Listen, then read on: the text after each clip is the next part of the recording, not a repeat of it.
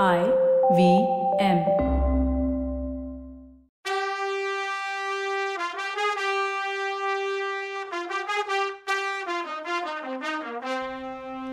வணக்கம்.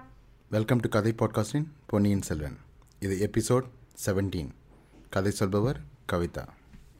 வணக்கங்க. நான் கவிதா பேசுகிறேன் இது வரைக்கும் கந்தமாறனை ஃபாலோ பண்ணி சுரங்க வழியில இருந்து தப்பிக்க வர்ற வந்தியத்தேவன் வேலைக்காரன் கந்தமாறனை கத்தியால் குத்துறதை பார்த்துட்டு காப்பாற்ற ஓடி வர்றான். ஆனால் அதுக்குள்ள வேலைக்காரன் வல்லவனை பார்த்துட்டான். இனி என்ன நடக்குதுன்னு பார்க்கலாம். வேலைக்காரன் இவனை பார்த்துட்டு கத்தியை ஓங்கினான். வந்தியத்தேவன் ஒரு செகண்டில் சுதாரிச்சுக்கிட்டு ஓங்கி ஒரு குத்து விட்டான். தீப்பந்தமும் வேலைக்காரனும் கீழே விழுந்தாங்க. தீப்பந்தத்தை கையில் எடுத்துக்கிட்டு கீழே விழுந்த வேலைக்காரனை செக் பண்ணான். பேச்சு மூச்சு இல்லை.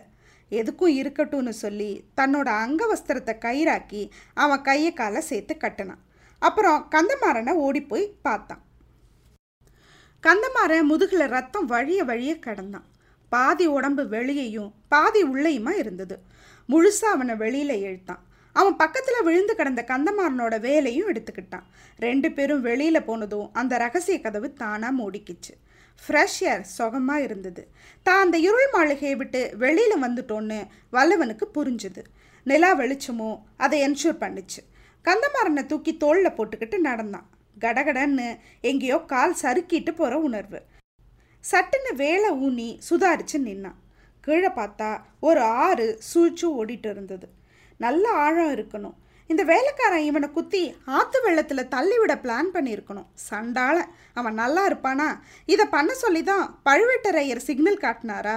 இந்த ஆறு வடவாறு தான் போல. வேலை விட்டு ஆழம் பார்த்தான். முழுசும் தண்ணிக்குள்ளே போச்சு.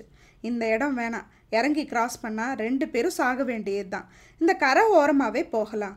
எங்கே ஆழம் கம்மியாக இருக்கோ அங்கே இறங்கி கிராஸ் பண்ணிக்கலான்னு நினச்சி கரை ஓரமாகவே நடந்தான். இதுக்கிடையில் கந்தமாரன் ரெண்டு மூணு தடவை முனகுனான். அது வல்லவனுக்கு சந்தோஷத்தையும் மன உறுதியையும் கொடுத்துச்சு. ஒரு இடத்துல ஒரு மரம் விழுந்து கிடந்துச்சு. பாதி ஆறு வரைக்கும் அது இருந்துச்சு. இதில் ஏறிட்டா போதும். பாதிக்கு மேலே ஆழம் இருக்காது. தப்பிச்சிடலான்னு தோணுச்சு. மரத்தில் ஏறி நடந்தான். ரொம்ப சிரமமாக இருந்துச்சு. என்னதான் வீரனா இருந்தாலும் கந்தமாரன் வெயிட்டை தூக்கிட்டு மரத்தில் நடக்கிறது ஈஸியே இல்லை. அப்புறம் வேலை விட்டு ஆத்தோட ஆழம் பார்த்து இறங்கினான். இப்போ அதை விட சிரமமாக இருந்துச்சு. தண்ணி கந்தமாறனை இழுத்துட்டு போக பார்த்துச்சு. நடந்து கரையேறினதும் கந்தமாறனை ஒரு இடத்துல படுக்க வச்சான். இனி எப்படி போகிறதுன்னு யோசிச்சான். இந்த கோட்டை சுவரும் ஆறும் வேற எங்கேயோ பார்த்த ஞாபகம் வந்துச்சு. டக்குன்னு சேந்தனபுதன் ஞாபகம் வந்தான். அவன் தோட்டமும் இங்கே தான் எங்கேயோ இருக்குது அவன் வீட்டில் இருந்து ஆறு ஓடுற சத்தமும் கேட்ட ஞாபகம் வந்துச்சு. கோட்டை சுவரும் அங்கே பார்த்துருக்கான். சரி எப்படியாவது அவன் வீடு வரைக்கும் போயிட்டோன்னா அதுக்கப்புறம் நண்பனை காப்பாற்றிடலாம் இப்படி யோசிச்சுட்டு இருக்கும்போது கந்த மரம் உணவுகள் சத்தம் கேட்டுச்சு. அவன் கண்ணு லேசாக திறந்துச்சு. உடனே நண்பனை பார்த்து கந்தமாரா என்ன தெரியுதான்னு சந்தோஷ கூக்குரல் போட்டான் வல்லவன். உடனே கந்தமாறன் தெரியுதே நல்லா தெரியுதே முதுகில் குத்துன ஸ்னேக துரோகியை மறக்க முடியுமான்னு கேட்டான். வல்லவனுக்கு யாரோ ஈயத்தை காய்ச்சி காதில் ஊத்துன மாதிரி இருந்தது. ஐயோ நானா? என்ன சொல்கிற அப்படின்னு கேட்டான். இல்லைப்பா இல்லை. நீ குத்தலை. உன் கத்தி தான் குத்துனுச்சு. அட பாவி. நீ பழுவேட்டரையரோட ஆளுங்க கிட்ட மாட்டிடக்கூடாதுன்னு உன்னை காப்பாற்ற தானடா அவசரமாக வந்தேன் இப்படி பண்ணிட்டியடா அப்படின்னா கந்தமாறன். நாம் கரிகாலர் படையில் இருக்கும்போது ஒருத்தருக்கொருத்தர் உதவி செய்யணும்னு சத்தியம் பண்ணிக்கிட்டோமே. அதை காற்றுல பறக்க விட்டுட்டியா? இந்த ராஜ்யத்தில் வரப்போகிற பெரிய சேஞ்சை உனக்கு சொல்லி எச்சரிக்கணும்னு ஓடோடி வந்தேனே. பாவி யாரையுமே நம்பக்கூடாது போல அப்படின்னு வசனம் பெருசாக பேசிட்டு திருப்பி மயக்கத்துக்கு போயிட்டான் கந்தமாறன். ஆமாண்டா என்ன நம்ப வேணாம். பழுவேட்டரையரை நம்பு உருப்பிடலான்னு முனகினான் வல்லவன். கண்ணில் தண்ணி வந்துச்சு. சொல்ல முடியாத துக்கம் அவன் மனசில் இருந்துச்சு. திருப்பி கந்தமாறனை தோளில் தூக்கி போட்டுக்கிட்டு நடக்க ஆரம்பித்தான் எங்கே இருந்தோ வந்த பூவாசனை அவன் சேர்ந்த நமுதன் வீட்டுக்கிட்ட வந்து சேர்ந்துட்டோன்னு உணர வச்சுச்சு. தோட்டத்துக்கு கிட்ட வந்த உடனே தான் கவனித்தான் அந்த தோட்டம் அனுமார் பூந்த அசோகனவன மாதிரி இருந்தது. ஆஹா சின்னவரோட ஆளுங்க என்ன தேடி இங்கே வந்திருக்கணும்னு புரிஞ்சுக்கிட்டான். சேந்தன் அமுதனும் அவன் அம்மாவும் உழைச்ச உழப்பெல்லாம் வீணா போச்சேன்னு வருத்தப்பட்டான். அவன் இருக்க ஆபத்தான நிலைமையும் அவனுக்கு லேசாக புரிய ஆரம்பிச்சுது. தன்னோட குதிரையை பார்த்தான். அதை ஒன்றும் பண்ணலை அவங்க. சரி சேந்தன் அமுதக்கிட்ட கந்தமாறனை ஒப்படைச்சிட்டு பார்த்துக்க சொல்லிட்டு குதிரையை எடுத்துக்கிட்டு கிளம்பிட வேண்டியதுதான். கொஞ்ச நேரம் கூட டிலே பண்ணக்கூடாதுன்னு முடிவு பண்ணிட்டு மெல்ல நடந்து போய் தூங்கிட்டு இருந்த சேந்தன் அமுதனை எழுப்பி விஷயத்த சொன்னான். அமுதா இது என்னோட ஃப்ரெண்டு யாரோ கத்தியால் குத்திட்டாங்க. கொஞ்சம் ஹெல்ப் பண்ணுன்னு சொன்னான். அப்போ அமுத கோழைங்க முதுகில் குத்தியிருக்காங்க பாருங்கள் உன்னை கூட சாயந்தரம் நிறைய பேர் தேடிட்டு வந்தாங்க. அவங்க தான் என் தோட்டத்தையும் இந்த மாதிரி பண்ணிட்டாங்க. நல்ல வேலை உன் குதிரையை விட்டுட்டு போயிட்டாங்க. நீ முதல்ல இங்கேருந்து கிளம்பு நான் பார்த்துக்கிறேன் அப்படின்னா. என் அம்மாவுக்கு கொஞ்சம் வைத்தியம் தெரியும். பழைக்க வச்சிடலாம் கவலைப்படாதுன்னு தைரியம் வேற சொன்னான். அவங்க அம்மாவை கூப்பிட்டு மருந்து ரெடி பண்ண சொன்னான். ரெண்டு பேரும் சேர்ந்து கந்தமாறனை தூக்கிட்டு போய் உள்ள படுக்க வச்சாங்க. சேதனமுதன் கந்தமாறனோட கையை பிடிச்சுக்கிட்டான். வல்லவன் அந்த கத்தியை பிடுங்கி எடுத்தான். கந்தமாறன் வலியில் கத்துனான். அமுத அவன் வாயை பொத்திக்கிட்டான். அம்மா பச்சளை மருந்தை கலந்து காயத்தில் வச்சு துணிக்கட்டு போட்டா. கந்தமாறன் முனகிட்டே இருந்தான். இதுக்குள்ள யாரோ ஓடி வர்ற சத்தம் கேட்டுச்சு. அமுத வல்லவனை பார்த்து ஓடு ஓடு சீக்கிரம்னா. உடனே வல்லவன் வேலையும் கத்தியும் கையில் எடுத்துக்கிட்டு தம்பி என்ன நீ நம்புறியான்னு கேட்டான். நீ நல்லவன்னு நினைக்கிறேன்னா அமுத எனக்கு ஒரு உதவி பண்ணு. பழையாறை போய் குந்தைவ பிராட்டியை பார்க்கணும். கொஞ்ச தூரம் என் கூட வந்து வழிகாட்டுறியான்னு கேட்டான். அவங்க அம்மாவுக்கு ஜாடையில் செய்தி சொல்லி புரிய வச்சுட்டு ரெண்டு பேரும் கிளம்புனாங்க. குதிரை சத்தம் வராதபடி ஏறிக்கிட்டு போனாங்க. குதிரை கிளம்புன கொஞ்ச நேரத்துக்கெல்லாம் சின்னவர் வீரர்கள் சிலர் அங்கே வந்தாங்க. கந்தமாறனை அவங்களுக்கு தெரியல. ஆனாலும் கிடைச்சவனை தூக்கிட்டு போயிட்டாங்க. பாவம் அந்த ஊமா அம்மா என்ன பண்ணுவா? அப்போ ஒருத்தன் சொன்னா குதிரை சத்தம் கேட்டுதுன்னு. உடனே அது பின்னாடி சில பேர் ஓடுனாங்க. இப்போ நம்ம பழையாறைங்கிற நகருக்கு வருவோம். நதியும் ஓடையும் தாமரை தடாகங்களும் கழனிகளும் நிறைஞ்சு இருக்கிற ஊர். சோழர்களோட தலைநகரம். வடகளி கீழ்த்தளி மேற்றளி அப்புறம் தென்களி அப்படின்னு திரும்பின திசையெல்லாம் சிவன் கோயில்கள். சோழர்கள் தீவிர சைவர்கள்ன்றது தெரியும் இல்லையா? தசாவதாரம் படத்தில் ஃபஸ்ட்டு சீனில் ஒரு சோழ மன்னன் தானே கமலை கல்லை கட்டி கடலில் போடுவான். அதுவும் பெருமாள் பக்தனாக இருக்கிறதுனால. ஏதாவது ஒரு சோழ மன்னன் அப்படி தீவிர சிவபக்தனாக இருந்திருப்பான் போல.